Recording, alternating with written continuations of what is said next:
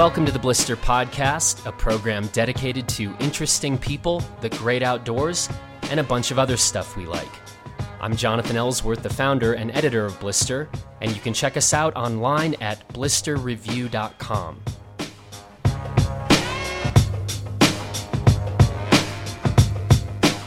In today's episode, we talk to Jason Leventhal. Jason is the founder of Line Skis. He's a true pioneer of modern skiing, and 2 years ago, he left Line to start a new company, J Skis. In our conversation, Jason pulls back the curtain on the ski industry. He pulls it way back, actually, and talks very bluntly and with full transparency about how the ski industry works, what isn't working, and what needs to change to make it better. All I can say is, buckle up and brace yourself. In addition to exposing a lot of gory details, Jay and I also talk about some of the new ski designs he's experimenting with, what the hardest and easiest things have been about starting his new company, and Jay reveals what his next company might be. Spoiler alert, it involves sleds, like the plastic kind, and he thinks I should go in on it with him. Jay has always been known to speak his mind, but I doubt you've ever heard him be this unfiltered before.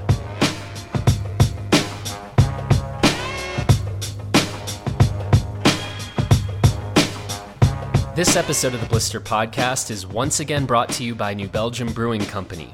And as we often do at this hour, Justin, Bob, and I are both having a Citradelic, New Belgium's new tangerine IPA.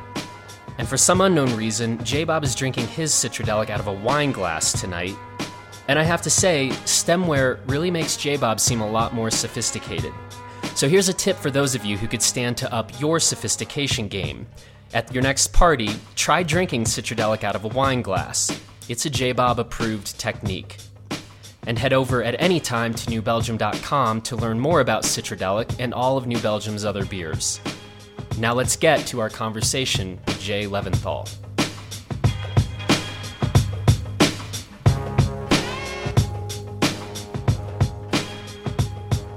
So, where in the world are you? Burlington, Vermont. Still in Burlington. What's going on in Burlington right now? I would never leave, man. It's just the best place you can live in the East Coast, at least the Northeast, if you like the cold. It's way too warm. That's what's going on. The mountain's already, unfortunately, shutting down a little early than I'd like. Just bad in winter, but it was epic last year. So, you know, you win some, you lose some. So we're talking, middle of March, I guess it is. And what is life looking like for you right now? What are you most been occupied with this week? What are you lining up for next week? Day in the life of Jason Leventhal at the current moment. I'm all about next year, at least behind the scenes here. I mean, I'm trying to sell the hell out of skis, obviously, always, but that's slowing down a bit, and I've just been working on graphics for next year, tons of graphics, and figuring out how many of what model I'm going to make, and what's changing and not changing, and just any ideas, just a ridiculous amount of brainstorming with Fank, who does my graphic designs, and web guy, and just planning, man, figuring out what I'm doing next. Mm-hmm. And if we're dating back to the very earliest days, so before, we could either start this with Line or prior to Line, exactly like what season are you going into as a ski builder? You know what I mean? Like this is. So I mean, I started in '95, just dicking around in my garage, basically as a college project, and so '95 to '15, so it's 20 years, and of messing around trying to make different things that slide different on snow. Mm-hmm. Yeah, 20 plus years. Yeah. And then this cycle, though, of figuring out and planning for a coming season. So 20 plus years of messing around with skis, and how many where you're looking at kind of next year's cycles and this stuff that you just said, how many we're going to make, what are the top sheets going to look like, all that. I've been doing it for 20 years, figuring out what to make next. It's usually what you're making the next year, you know, it's not. Yeah. We're not 5 years ahead. I never have been. I mean, even at the most prime time with Line, it was still only a year and a half, and maybe 2 years in advance, I guess, we'd be planning. Yep. Right now I'm planning 2 months in advance, you know? Yep. I'm moving way I tightened that lead time way down here. Yeah, and let's talk about that for a second. We might as well just go all messy and kind of, obviously we're going to be talking about J Skis, but trying to get a sense of how different life looks, how different the business looks. Sure. So if you're talking now about, you're thinking about 2 months in advance, prior to starting J, that was more of a, you were looking or planning 12 months or 24 months? Yeah, it was 2 years. So the way it works is, so normally, let's say this winter or this current winter, we would be developing product that is still being developed right through summer. You know, at Hood, you put the final finishing touches and tests on skis. So this winter, let's say we brainstorm ideas, we made prototypes, we test them, we did maybe 2 or 3 rounds of versions. And now you would be coming into this summer where you would take those prototypes and make samples. And so you'd make these finished with correct graphics so that by November, let's say, of this coming fall, you'd have those prototypes in final form, and you'd start showing them to retail stores, at trade shows, in person, on snow. And you'd say, hey, check out these new skis we made. We want you to place an order. And during that next winter, basically 12 months from now, we'd have those orders from shops. And then that following summer, we'd build the skis. And then that following winter, so now you're 2 seasons from now, they'd finally show up at a stores for people to buy and get their hands on. So basically, you start your idea, whatever the best idea you have today is, a consumer, an everyday skier, gets their hands on it 2 years from now. And the way I'm doing it differently now is I'm coming up with an idea, I'm developing it this winter like normal, but then I immediately put it out there for sale. So like I already sold, I just made this new ski called the Master Blaster. It's like a 96 waist all mountain free ride ski. I made 6 or 7 or 8 prototypes. The first round, you know, they were good, but I still want to tweak them a bit, and I put them up on my website for sale. You can go up there right now and buy them. Now they're not the finished, but you can get on them, people love them. And then in a few months from now in the fall, I will be selling them. So I'm trying to do it in as short a cycle as possible so that whatever the latest and greatest ideas I'm coming up with based on what's actually happening, like today in the market or on the hill, I'm bringing to market much faster. So I'm cutting it down from 2 years to more like, let's say, 6 months, something like that. I mean, you could even buy my prototypes right now. I mean, they were just developed like, 6 weeks ago. Yep. So that's the difference of basically selling direct to the end consumer, the actual skier. And that's my whole mission, is to just tighten up not only the lead time, but the distance between me and my customers. I mean, I love talking to my customers. I love talking to skiers, like all skiers. Everyone likes talking, collaborating, discussing product or just how it was out there, showing video and whatnot. And I want to spend more time doing that, basically interacting with the people I sell and build skis for, and then put all that feedback back into developing a better product faster and bringing it to market faster. And you can only do that if you're going to be selling it directly to them, because when you sell to a store, you need that lead time. And when you're selling tens and tens of thousands of products, of units, then you need more lead time too, because it takes longer to build. That's another part of it when you become a bigger company, which is a great problem to have. Don't get me wrong. I'm just not there. So, I sold about 1,200 skis this year, and I can build those in 4 months, 5 months. So just that alone, enables me to do it faster. When you're getting feedback from customers, one, are you how good is that feedback? I guess I want to know. Like, do you find that you're getting some stuff where you're like, wow, that's really useful stuff to hear? And then secondly, do you feel like you are getting consensus feedback where you really are seeing enough skiers hit you up and saying, we really want a ski that does X or, roughly this width? And then, in other words, how informative is that feedback you're getting, and does it tend to kind of come together and congeal into kind of consensus info that actually would probably be pretty useful, right? Yeah, I know what you're saying. So that's where I come into the equation, and that's what my skill set really is. And that's I built that skill over years, like over literally decades of doing this. So my skill, what I'm saying is massaging and like filtering through all those comments and understanding by experience mostly. You know, someone comes back and says, "Oh my God, this is way too soft. Like, you got to make it so much stiffer." Well, maybe on year one, I would have been like, "Oh my God, this ski sucks. Like, I got to totally change it." But these days, I know enough to think, okay, so where's this guy coming from? What's his history? What's his background? Is he coming from racing? Is he coming from snowboarding? Is he, did he just learn 3 years ago?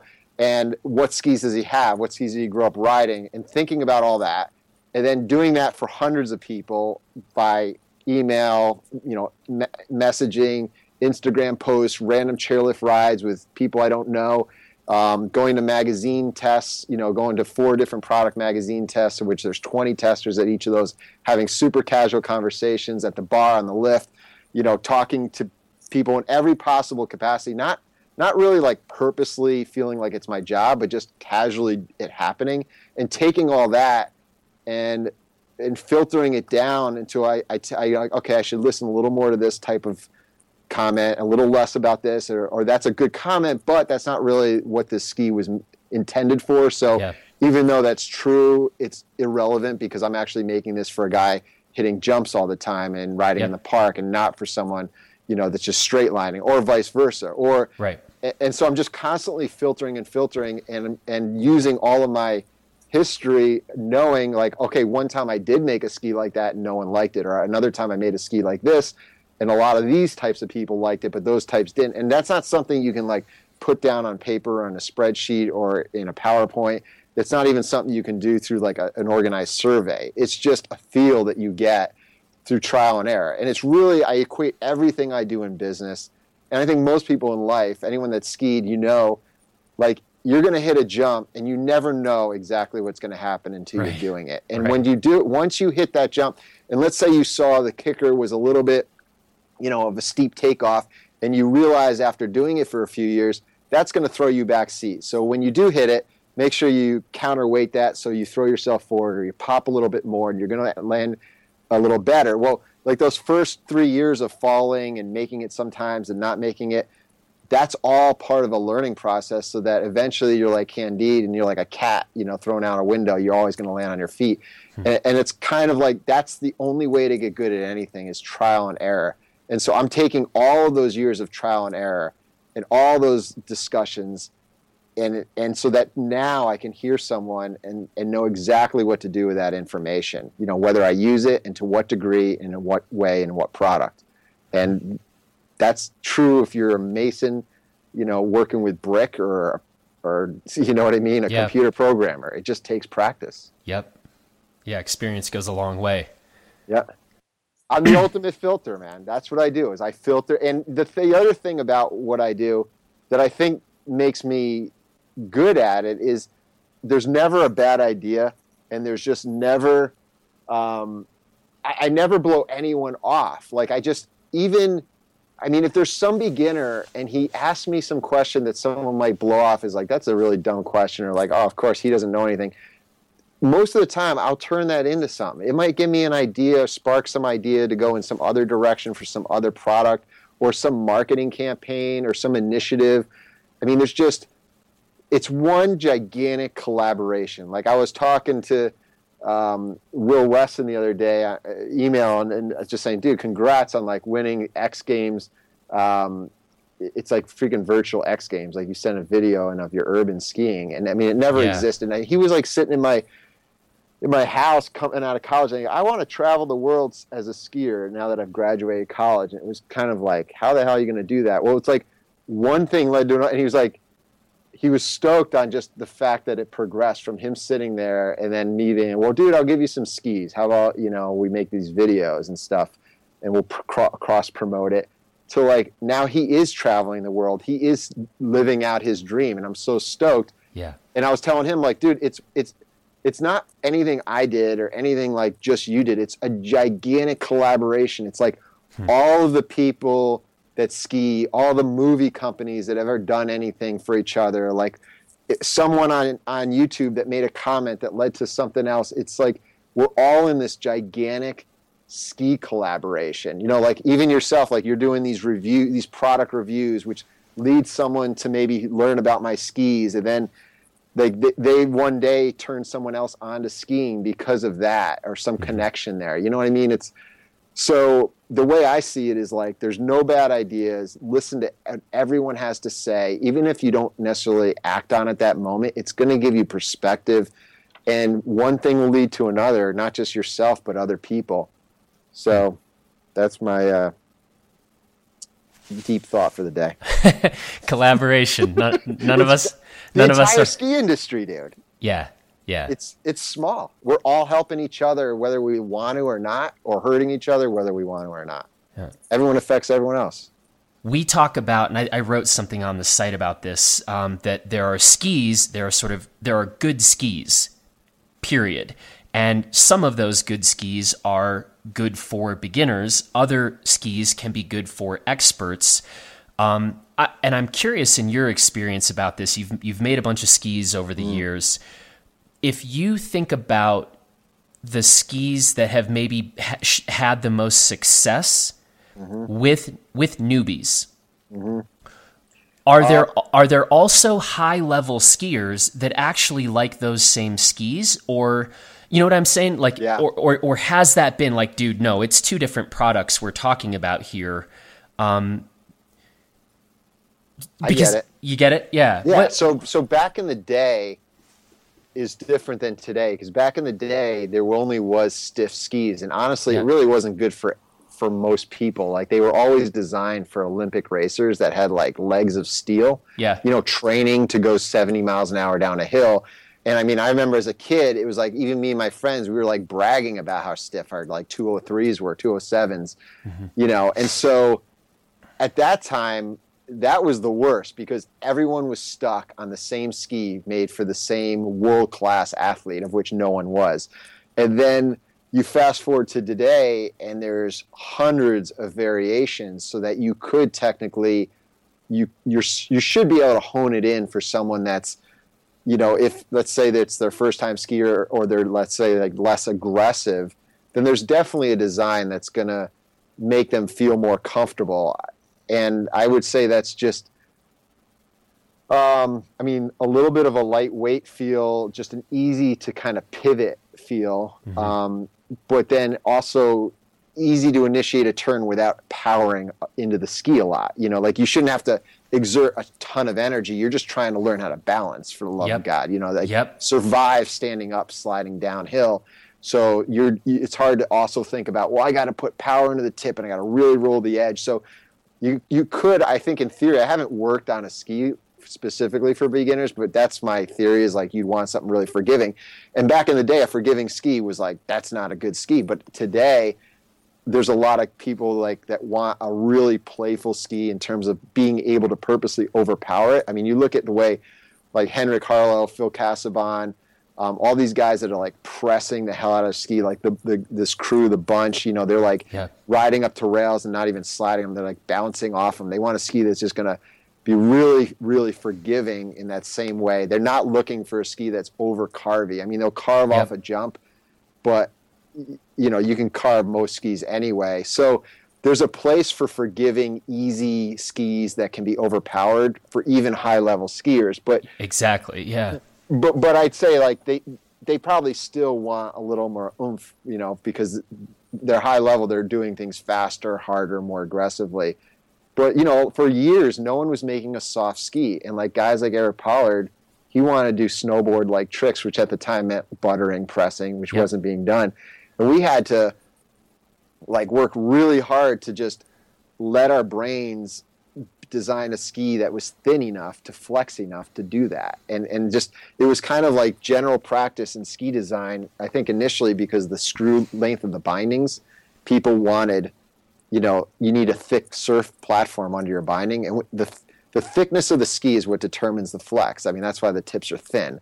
Like it's the same fiberglass running on the top and bottom, and it's the distance between that fiberglass that either stiffens it or softens it. So if you have to really thin out underneath the binding the thickness of the ski to get a really soft ski that can butter and do all those things. And if you do that, it actually carves better. And I know this is like contrary to belief because you're thinking, well, carve, I need power, I need stiffness. But if you, I've been playing a lot with like softer flex underfoot. Yep. And it's kind of like a new secret. Like it's crazy because it'll just, like you were describing your view of the metal, how it was like easy, just that word, because, mm-hmm. and it was easy because just your natural weight of your body on the ski was bending it enough under your foot to carve a turn without any mm-hmm. excessive power being applied to the product. So there's just like, and back in the day or even a few years ago, that might have been considered just a wimpy ski and like not good enough for an expert skier. Mm-hmm. So dude, like anything is, any ski can be good for high level or beginner, depending on what you want to get out of your ski and how much you want to put into it. Yep. So. I still find myself dumbfounded by the fact that pretty much every day I'm skiing in bounds. And that's whether that's in New Mexico or Utah or when I've been on the East Coast, I still see people who are clearly quite new to the sport or not very comfortable on their skis, on demo skis. Like when it's clear that they're on a demo setup, I still want to know why demo fleets tend to be these like 75 underfoot flat-tailed skis. This is literally the stupidest thing in skiing, maybe. Like, I truly don't get it. Here we go. Oh, no. Anyone listening? Here goes John. He's going to start raging. Time for a rant. No, I don't get it. Like, I think, again, there's been this, big conversation in across the world of skiing, are skier numbers going up, are, numbers declining, whatever. And it's like, you want to know my best idea to try to get no one to want to enjoy the sport of skiing? Put newer skiers who are renting skis on these flat tail 75 underfoot skis that are incredibly difficult to turn unless you actually know how to get a ski on edge. Uh-huh. I'd like to take this moment to any shop listening to this to think you're killing the sport. Thank you. Thank you for murdering the sport. I don't know, man. I think it's the ski boots are probably 90% of the problem. Well, I hadn't gotten to that yet, but yeah, it's I literally don't get it. I'm thinking, what do they know that I don't? Well, and maybe that they're just thinking it's like quicker edge to edge or something. I mean, it is, right? And it's lighter. I don't know. So you're worried about quickness edge to edge for people who are just terrified of like getting down a mountain. Well, what would you say the width should be?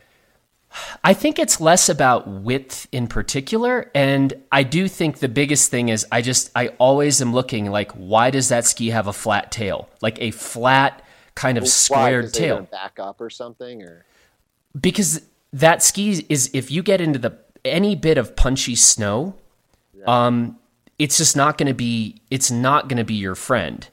I haven't even been on a flat-tailed ski for freaking 20 years, honestly. Like, and so I mean, I don't even know. Does it really feel that different? It definitely feels different. And you know what? It's awesome if you are someone who has done a bunch of days skiing and knows how to put a ski on edge. But it does feel like a bit of a cruel joke. Like if I was just starting to ski and this is what you put me on, skiing would definitely not be as much fun as if I was on a ski where, it's like there's a nice balance of stability, but I can pivot this thing.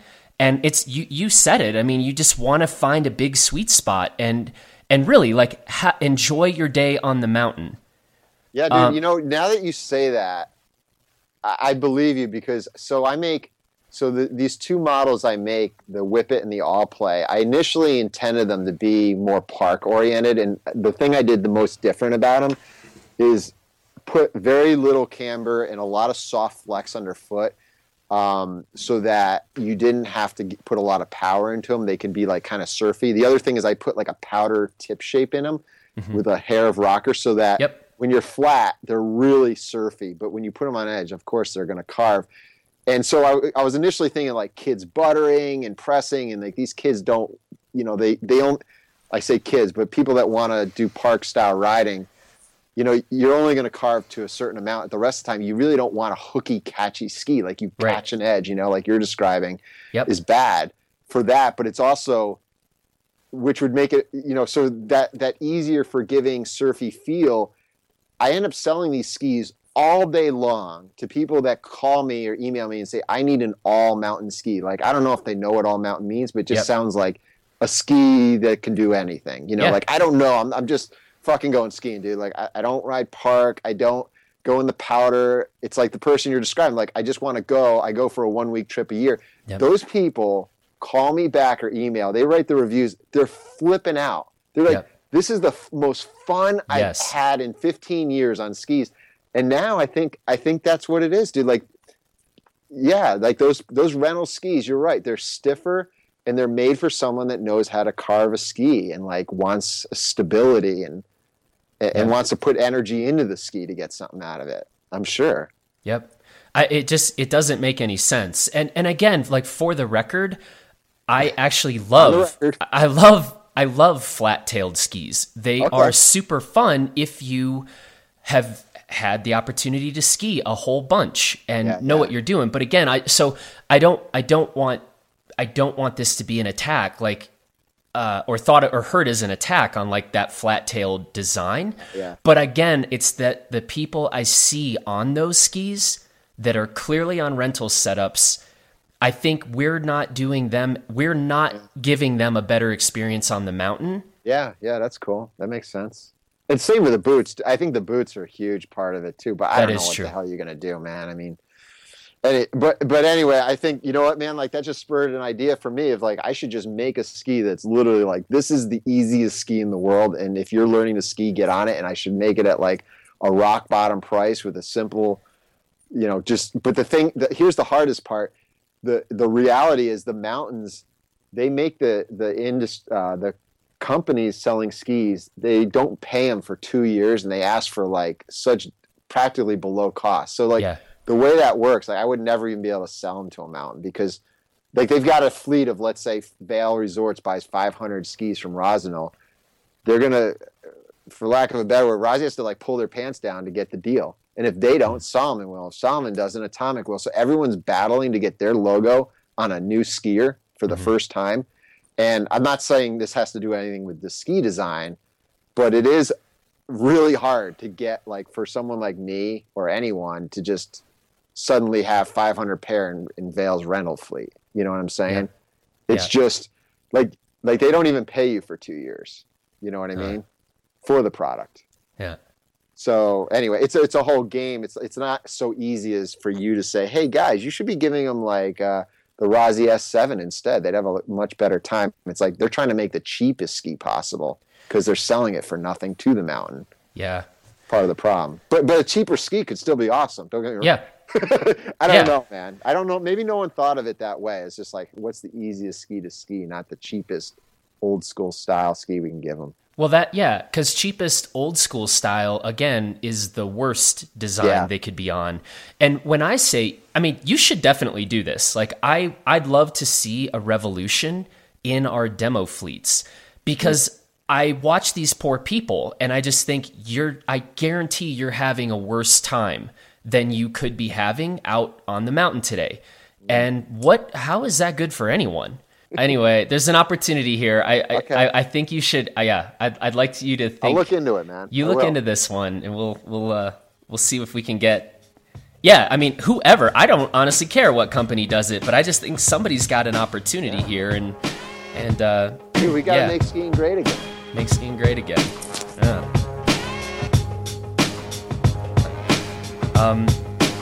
Talking about, let's talk more about J Skis in particular. We'll end our demo fleet rant and how it's ruining the ski industry. But you have now how long do you date like the existence of J Skis? It's been around. Well, it started in like October 13. Wow. So 14, 15. Or wait. Yeah. So I don't know. That's 2 years, yep. A little over 2 years. What's been the hardest thing so far about the new endeavor?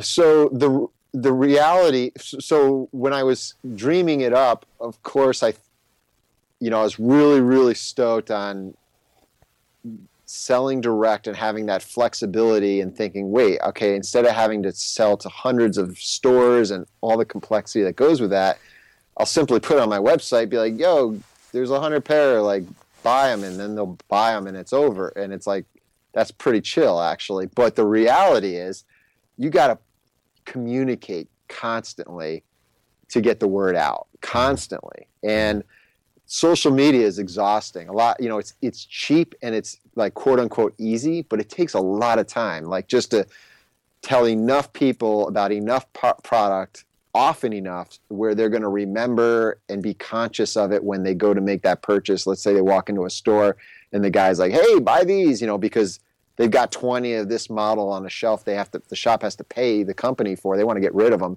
Yeah. And to convince that person to actually remember, wait, I saw that post on Instagram from Jay and I really did like that ski. You know what? I'm going to say no, and I'm going to go home and buy it online. Like it just takes a lot of pushing out there and a lot of customer service because I'm a retailer now. And so what I thought was just putting a product on a website and kind of like being like, sweet, can't wait to sell them, is now constantly communicating, which is cool. It's just time consuming. And so like I ended up this winter, and it's all a great problem because, I ended up selling a lot of skis and growing a lot, but I just had no idea what I was in for when it comes to selling literally every ski separately to an individual person. And yep. There's nothing I don't like. It just took forever. I was waking up at 5 a.m.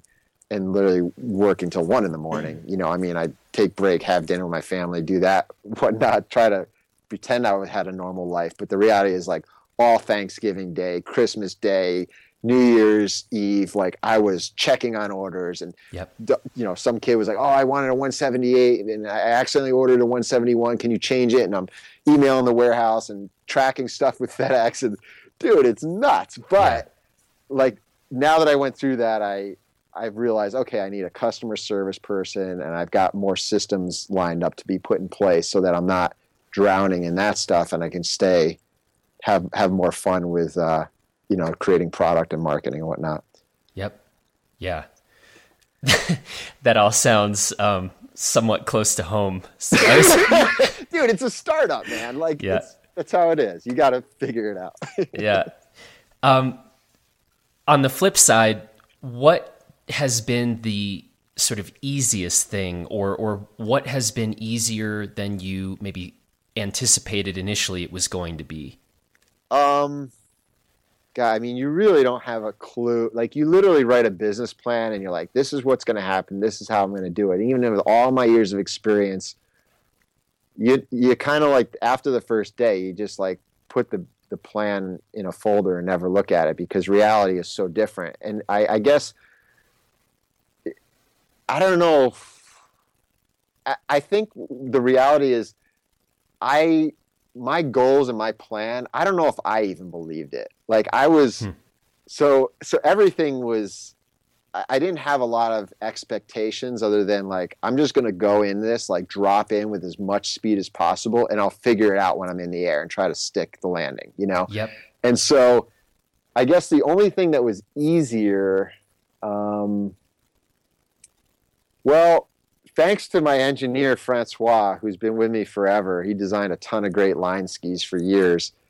Like he made making great skis on the easier side. And part of that is like he's tied in with the factory I'm using and his experience is like dwarfs mine in terms of like the engineering of skis. I mean, I work with him, but if I describe what type of ski I want and how I want it to feel, he can turn that into CAD drawings and numbers, build a mold and you go ski it and you're like, this thing is already awesome. Like, I'm not sure how we're going to make it better. And then you do a few more refinements and it's just epic. So luckily surrounding myself with the best people I've ever worked with. This guy, Mark Fankhauser, who's a graphic designer in Seattle, and Francois is an engineer in Quebec. They're the two, you know, behind the scenes people that really you see a lot of in the front. You know, it comes through me and I'm directing it, but my buddy Fank, he makes unbelievable graphics, and it was so much easier and faster than I ever expected to go from, hey, I got an idea, to him literally sending a TIFF file in Photoshop to the factory and then printing it up on a digital printer and like holding it in my hand. Like, that's unbelievable. And it's something that if I went to Europe or Asia, you would have been talking months turnaround and a lot more expense and nowhere near the flexibility. So what I would suggest for anyone trying to start a business or an entrepreneur relating to product is it's never been easier in the history of time to develop and produce product. It's just mind-blowing. I mean, everyone wants to build it. So, you know, if you have a decent engineer and a good graphics guy, there's always someone with their hand up saying, I can make that for you, and I can make it fast. And so maybe that answers it. But you do need good people, you know what I mean? But oh, you know what else was easy, dude? Is the website Shopify I use. It's $70 a month, and I mean, I literally connected my bank account, and 5 minutes later, I was accepting Amex, PayPal. I mean, I could take Bitcoin. It's ridiculous. That's the other. So making product and making a website these days has never been easier. Yep. Yeah, it's true. And I think it's kind of, I agree with you, making the product, getting the website up. And then if like you just sprinkle that in with the willingness to kill yourself, you got something there. That's exactly it. Yeah. Yeah. I'm like preaching to the choir. Yeah. I'm supposed to go give a talk in a couple of weeks, and it's, you know, it's kind of to kind of a business crowd. And I just keep coming back to that. Like, if someone's coming with, you know, people hit you up with business ideas they have or whatever. And really in the back of my mind, I'm just thinking, are you kind of willing to kill yourself? And I mean that pretty seriously, you know? Well, dude, I mean, if you're passionate, that's why I tell people never do something that you're not absolutely passionate about. I mean, if you love what you're doing, you're going to be good at it, because you'll not give up until you succeed, right? Yeah. Like, I mean, if it was something you didn't enjoy, you would just give up. You'd be like, well, I don't like doing this anyway. I want to ask you about Francois. Yeah. The very first podcast we did actually was with Jed Yeiser. Yeah. And Jed and I were talking about Francois, and I need to settle a question. I'm hoping you know the answer to this. We got talking about the old line mothership. Okay. And I was asking Jed, like, how the hell did the mothership ever get to be a Line Ski? I mean, that was a pretty burly, stiff. I mean, the thing was offered in a 195, and so Jed had offered his take that he's like, I think Francois, you know, designed that thing, but and background on this, we were talking a bit about kind of brand consistency. Oh yeah. And, you know, punchline, it was like, well, if there was ever a Line Ski that made sort of no sense, you know, like one of these things is not like the others. Yeah. It was the mothership. So here's the thing, dude. There was a mothership before. There was two. There was one when the first fat ski was called the mothership, and that was a 98 waisted, I think it was. Mm-hmm. So that was like the first one, which wasn't crazy stiff. Then there was the one with like the wood veneer top sheet. Yeah. Is that the one you're talking about? Okay, so that was like we brought it back to life in a totally different DNA. And that one was because a lot of people still, like, Line was always making softer, more playful skis. And we were always getting that request for, like, I want a more powerful ski. You know, you always hear that, oh, it's not stiff enough. So we were like, all right. You know, like, and we're also, like, looking to expand. You know, like, you can only make so many park skis, so many super, super fat skis. You only make so many of so many skis. So it was like, well, let's make this freaking big mountain ski. And people say they want a stiff, and they like that Dynastar. What's that Dynastar ski? Well, there's the XXL and the just like pro all riders, those stiff like Alta guys. So we brought back the mothership name, but with that DNA, and there it was, and it didn't do that great. The reality is, it's like those five people that are like shouting all day with pitchforks and torches outside your door, like, we need a stiffer ski, we need a stiffer. All seven of them get pro form anyway. Mm-hmm. And it's like, so we learned our lesson. But, and yeah, there was a little bit of a Francois pro model going on in the longer length. Like, you know, I like to help my people that work with me have a ski they like too. You know what I mean? Yep. And he comes from racing, man. Like he was a legendary Quebec racer. And dude, so he loves a powerful, super carvy ski. He also likes narrow skis, but I mean, he can rip anything. And he's a big dude. He's over 6 foot and 200 something pounds. So there was his pro model, man, the 190 whatever mothership, 195 mothership. Yeah, okay. Which I think I almost remember him saying it's almost too much. His own, he disliked his own pro model. I don't know. He probably liked it, but you know, everyone's evolved. Like if you think of a ski, so here's the thing: like if anyone's got an old park ski now, 10 years ago or more, 15 years ago, it was like, oh, that Rossi scratch is so soft, or like that Line 1260 or Salomon 1080 or like people used to think those skis were really soft. All those park skis, go flex that thing, dude. I've got my first twin tip, like the 1260 and the Osnes Dragon in my basement. Those things are stiff. Like even like we had the Anthem, and everyone thought this is like the butteriest ski. Like we have a cult following for this Anthem ski. We brought it back for the Traveling Circus ski. It was not that soft. Like it wasn't even that great. Like as a park ski, and so. We've all of our judgment has evolved. I mean, it's just does because you slowly ease into these softer skis, surfier skis, less camber, you know, less need to. I mean, I was even I was getting shit from Ashley over at Powder Week. He's like, I watched this video and there's a bunch of these park kids and they don't have poles. Now I love Ashley, but he sometimes likes to just like all of us go get intense on a subject. And he decided it's not skiing if you're not holding poles in your hands. Wow. And I'm just like, here's the thing, dude, go watch a really good skier these days. And they roll their ankles. They only plant their pole when they're on like a really steep face or something. And that's going back to the roots of like, poles were not just for pushing, but they were to initiate a turn because your skis didn't initiate a turn, right? So that's just my thinking is like, you look at a racer and they don't plant their poles and they're carving the shit out of this thing. Right, you know?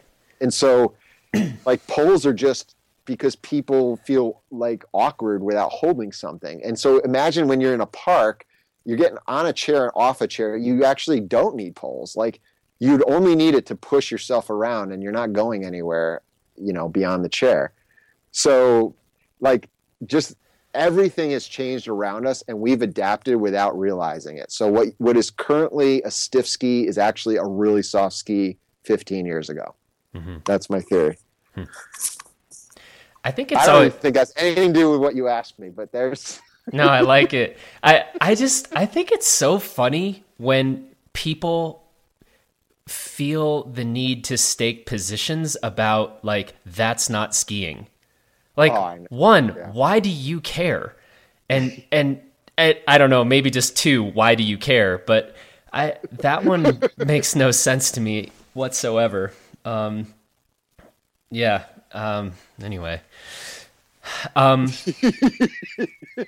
If you don't have poles, it is just skiing, but we are all super passionate, and man, people are just coming from different angles, man. Yeah, but that's I think in politics I understand where it's like your candidate's an idiot.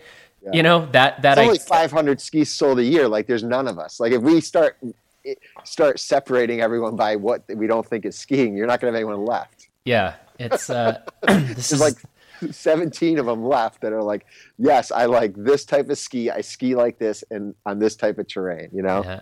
Yeah. It's too small, man. Well, see, again, this is why you have an option here to save and grow the sport of skiing because you're going to start making the best demo fleet skis, and people are going to go ski them for the first time and be like, this is awesome.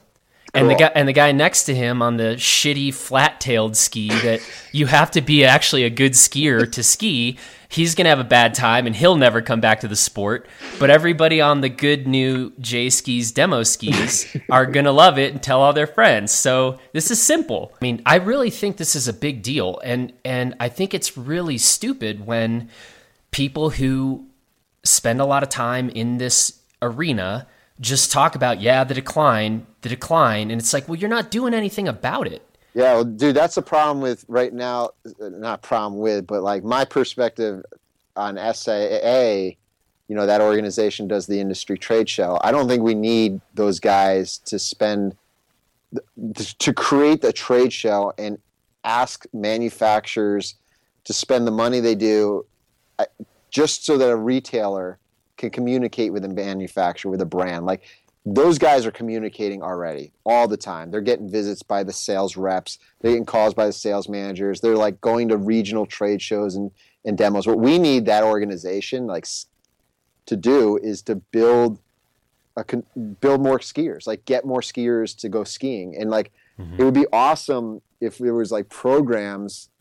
And I actually tried doing something like this, like to get more people to hill more affordably. Cause like, you're right about the product's performance, but what about just the cost? Like The barriers to entry are huge. Yep. And so what we need is like, and they do this in Vermont a couple times a year for certain types of kids or something, where it's like on this day, it's just free. Like just come here and try skiing. I mean, if SIA as an organization could coordinate every single hill in the country to have one day where anyone that says, I don't have equipment and so I am not a skier technically, like I don't go and I won't go, to come in and go for free and take a lesson, dude, that's how you build a freaking sport. That's how you get participation, you know? And I don't know. I don't know if there's really a huge cost to that. You already have the equipment there.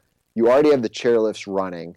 Like, there's nothing other than a little more manpower fitting people up. And there's definitely some cost to instructing. And that's the thing, too. You got to get a good instructor. Like, how many people bring someone skiing for the first time? Yep. Like, hey, I'm going to bring my buddy skiing. It's like, you don't know how to teach them, and they don't have the money for a lesson. Yep. So that's where I think at one time I did, when I started my company, I said, hey, if you can buy my ski or even if you don't buy it, you can send me your old ski. And if someone writes in or something and says, hey, like I'm out of money or I can't afford new skis or something, or I want to learn to ski, I would like donate it to them. I would ship it back out. Oh, I did it once, but it was like not enough people are even thinking that way, you know? Yeah. So that's just a little like pet peeve of mine. I mean, it's the same idea. It's just like, let's have this organization that's standing and supporting the ski industry figure out the absolute shortest route to transform people that would like to ski into actual skiers. I like it. I like how this conversation has just turned into how to save the ski industry. I think this is there any other thing more important? I mean, dude, I literally, this company too, I don't know, this is a whole other thing, but part of my mission here is to create a system that you could have a small brand selling skis, let's say under 2,000 pair, and be profitable. Create an actual system, like a cookie cutter platform, and that's part of my experiment with my company. I mean, it's also survival, like I need to make money, otherwise I won't have a job, but my goal is to like, sell basically 2,000 pair and be profitable. And that's never been done. Like every single ski company that isn't one of the big, you know, Rossi, Salomon, Atomic, you know, all the Line, Armada and Line are the only two small brands right now that are profitable, I'm willing to bet. Like every single other one is not breaking even. Like they're still, I've talked to a lot of ski companies and they're borrowing money, they're getting investors still year after year. It's basically a project, an art project, you know what I mean? Until you're profitable. I mean, my company right now is an art project. Like I'm still not profitable. I borrowed money from people to do this, but I hope to be next year. And if I am, I could say, hey, look, this is how you do it. You got to stop. Nothing wrong with shops, but it's just, you can't make money as a business selling to shops if you're selling less than 20,000 pair of skis a year. Like it's a known thing. Like if you want to do the retail game, if you want to go to trade shows and have sales reps, and you need then a sales manager, and then you need dealer catalogs, and then you give lower pricing and terms and all the things that go into that, you need to sell 20,000 skis a year to be profitable. Not one of these other micro brands is doing that, so none of them are profitable. And by next year, I hope to be. I think I will be, and I've offered to every ski company and anyone listening. Like I will literally give you every bit of information I know from all my experience to help you survive. And the reason is, if we don't, and if then you're left with just these public companies basically running skiing. And that's the problem is these public companies, their only purpose is to make profit to go to Wall Street. So let's say Line, for example, very profitable ski business. Every year, at the end of the year, they take the money and they have to give it to their investors that own the public company that owns these brands. Same with Rossi, Atomic. They're all publicly owned. So there's no money being put back into the sport. That's why you see guys that are on the podium in the Olympics with literally no sponsors. I mean, there are guys that win the X Games that don't have to buy their own jackets. So there's not, and that's why you see the movie companies. It's one of the reasons, like there's not enough financial support. And there's like most of the guys that you look up to in skiing are working summer jobs to finance it, just like any other ski bum.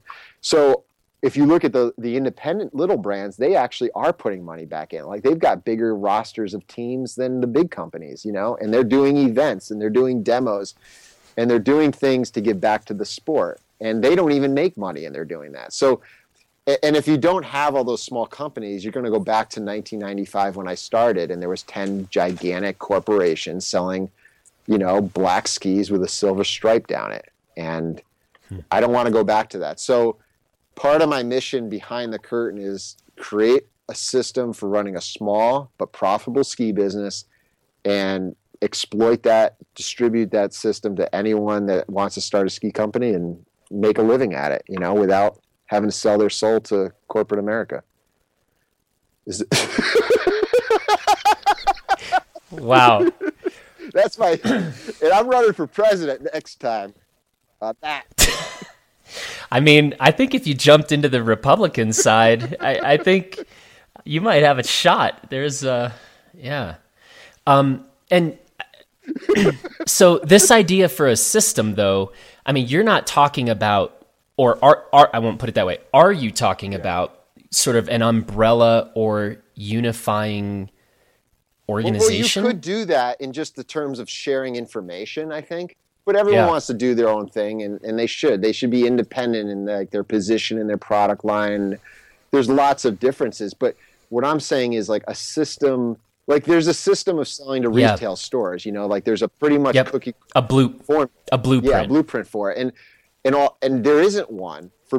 For being a ski company that sells less than 20,000 skis a year, there's no blueprint for being profitable. It's never been done. I mean, I challenge any ski company to call me up and tell me they're profitable. Like, I want to see their numbers. And I've talked to them all, you know? It's just the way it is. It's like literally, so you sell a ski to a store for $600. A store sells a ski for $600. They buy that ski for $300, okay? And, or say a little over $300. It costs you $200, maybe even $250. So you're making... You might make, by the time you're done shipping it back and forth and all the other things, you might make $50 to $75, maybe $100 a pair. I mean, you just do the math. Like, try to pay yourself one person a decent wage, and then fill an office with four people. Oh, we need a graphics guy. We need a this guy, that guy. It's like you're losing money, dude. Like, sponsor an athlete for $5,000. Like, how many do you have to sell? You know what I mean? So it's like $5,000 divided by. I mean, you just got to sell a lot, you know what I mean? And it doesn't, it just doesn't add up. I mean, some of these companies have been around for 8 years and they're still borrowing money. And people, I mean, skiers, there are a lot of wealthy skiers out there that want to say they own a ski company. So there are people raising their hand saying, hey, I'll put in. But eventually they say, you know what, dude, this was cool, but it's really not working.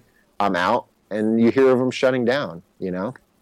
And it's going to happen more and more. And it happened – see, this is the thing. This already happened in snowboarding. Like, I was making skis while it's watching this happen. There was 300 snowboard companies my first year of the SA trade show in 96.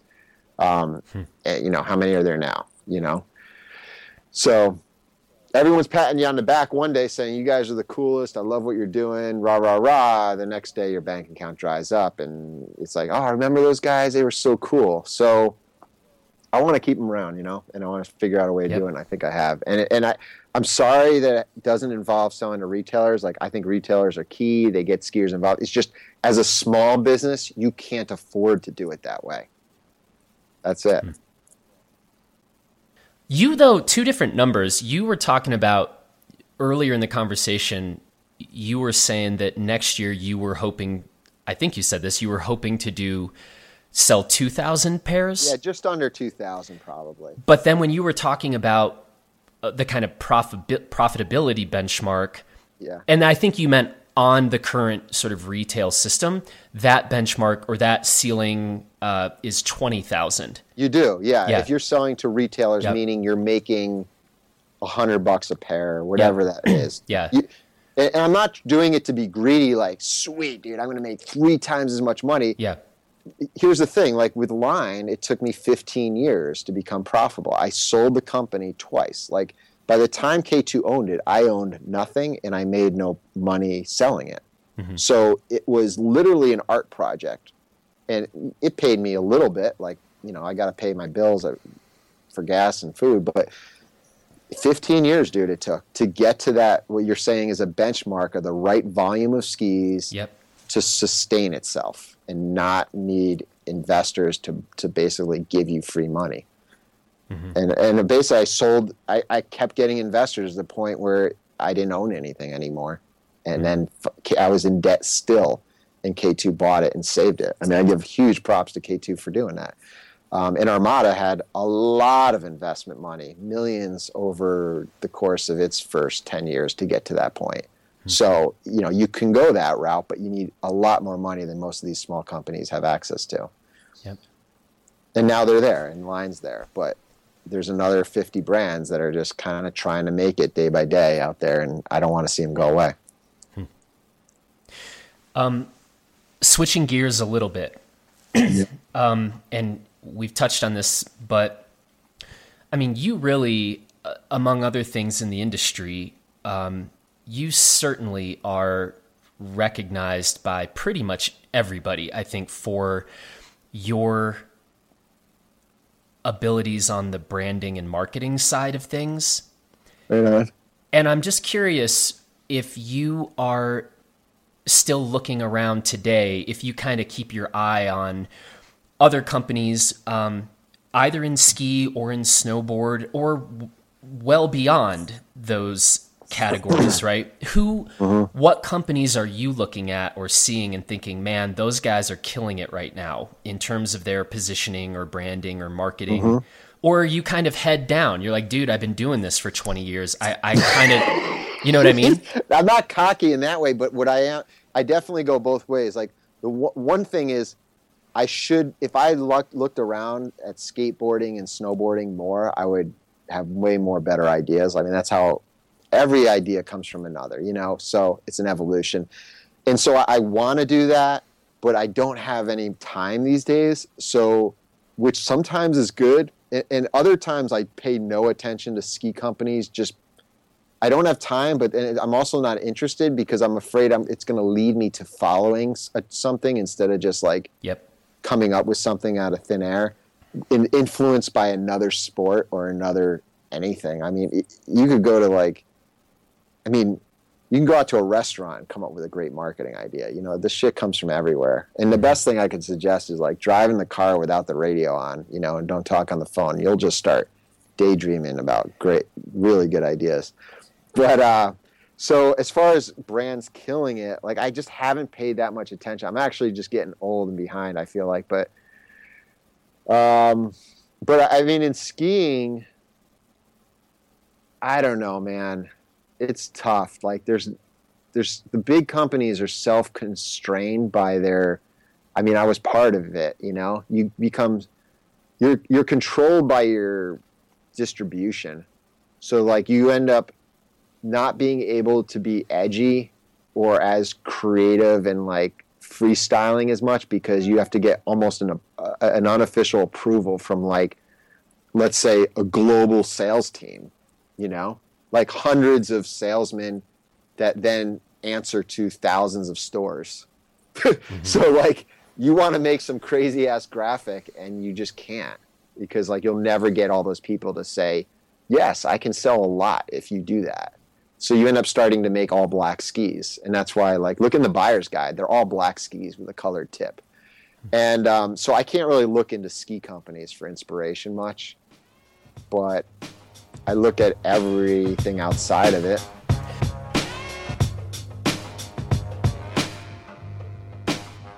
What's the best question I haven't asked you yet?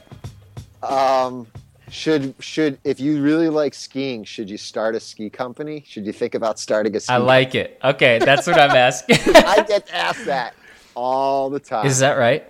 So I actually have something on my blog. It's like, how do I get in the ski industry? So you happen to be skiing, so you're thinking I should make skis, but that's like the furthest thing, actually. And I'm not saying don't make skis. I don't want any competition. Like, hell, you want to make skis, go make skis, but, you know, just know that there's thousands of different jobs in the ski industry, and you could be thinking about skiing a lot. I mean, you can be an accountant for a ski resort. Like, let's just say you don't have to literally physically build the object that you're riding. You could, and I would say the best thing to do is to get some experience, just so that, you know, one thing leads to another. You can still always make skis in your garage just for the fun of it. I'd say if you just want to make skis, like, I just think it would be really cool to make skis. Make skis. Like, go to skibuilders.com. They have all the information. But starting a business is different. Like, I would make skis, have fun, go skiing on them. But in the meantime, go get a job relating to skiing. And the best place to start is in a ski shop, because you're going to meet literally someone that works for every single company that sells product to that store. I mean, I don't know another job where you can meet that many people. And there's going to be a time when they say, hey, I can use a hand at this week's demo or this sales event or whatever. And just always raise your hand. Always try to get involved. Do something more than you got hired to do. And a retail store, it may seem like, well, that's lame. I don't want to just sell jackets. But you wouldn't believe the number of product managers. And this is someone that, like, globally, develops product for, like, for example, Atomic or K2 or any of these big companies that started as a shop employee. I mean, Jeff Mature, who runs K2, you know, been there for 20 years. He started at the bottom. I mean, he's running every brand under that umbrella right now. And so, any opportunity you get is a good one if at all they say the word ski during that business hours. And then in the meantime, if you want to make skis, do it as a hobby, just like making beer is a hobby. But it's probably the hardest thing to be profitable at, meaning, like, literally pay yourself for. Yeah. So I don't suggest starting a ski company. And there's also, think of all the ski companies that exist. Why not go work for one of them? Go tell them you work for free, doing something. I mean, they're all over Colorado, Utah, Northwest, a couple in the East, mm-hmm. and you'll be making skis without taking a huge financial risk, you know? Yeah. If you weren't doing J Skis, if we made you get out of the ski industry altogether, you're not making skis, you're not doing anything in snow sports. Yeah. And we were like, all right, man, you got to start a new business. Mm-hmm. I have so many ideas, man. I kind of figured. Give me the top one or two. I don't know. They're all brand related. Like, it's the brand that makes it cool. Like, there's like an East Coast related brand that of like clothing. I actually have it. Like, it's the eastcoast.co. I made it just, that's the web address, mm-hmm. but it's kind of more of just like, this is what I think it would be like. I haven't, like, gone full bore. There's this sled I made, like, for sledding down a hill that you can literally lean over and turn it. Like, me and my kid, I saw him on a sled when he was a little kid, and we started, like, making these crazy prototypes.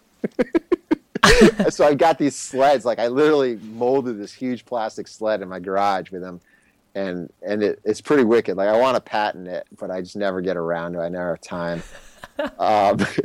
You're gonna start a sled company? I like it. Sledding is so fun. Like when you have a kid, like my kid's 10. I mean, in the winter, it's like one of the funnest things you can do other than skiing. It's awesome. I got to get myself sledding again. I've been missing out. You just go down a hill and you're completely out of control. Like there's no, you're just flying and it's like hilarious. But my sled, you can actually control. And that's why it's actually really revolutionary. But it doesn't matter. Sledding is still cool. I also have this idea, this like sticker thing where I sell stickers, like because every kid's always asking, like, where do I get this sticker? I can't find these stickers. And dude, sell stickers. There's a couple of businesses that have done it and they kind of went away. I don't know, man. I just don't have enough time. I mean, I guess I just everyone's like, just get a ton of interns, but you know, it takes a lot. It takes a lot. You know. Yeah. I don't want to take it away from what I got here. This is my best bet. Yeah. In the meantime, so. Hey, yeah. If you don't want to, you know, do your product reviews anymore, come into the sled business with me, Matt. That's it. That's great. I've got to sled reviews too. You could add your site. Sled reviews, yeah. And if you start your business, we'd have one sled review up on the site.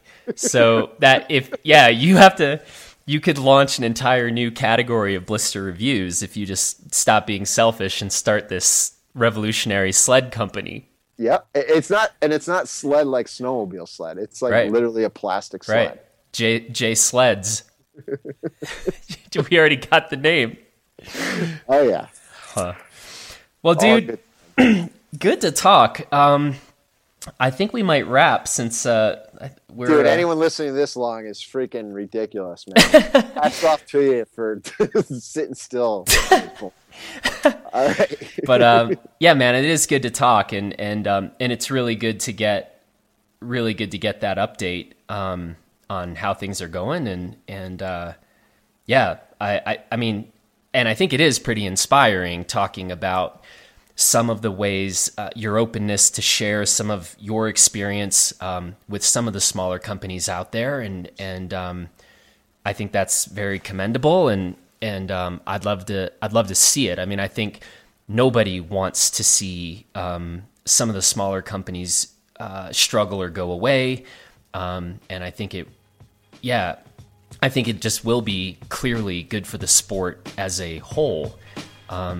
So yeah, I'm excited to hear all this and much continued success. Thanks, man. Yeah. We'll talk to you later. All right. See you. All right. Bye.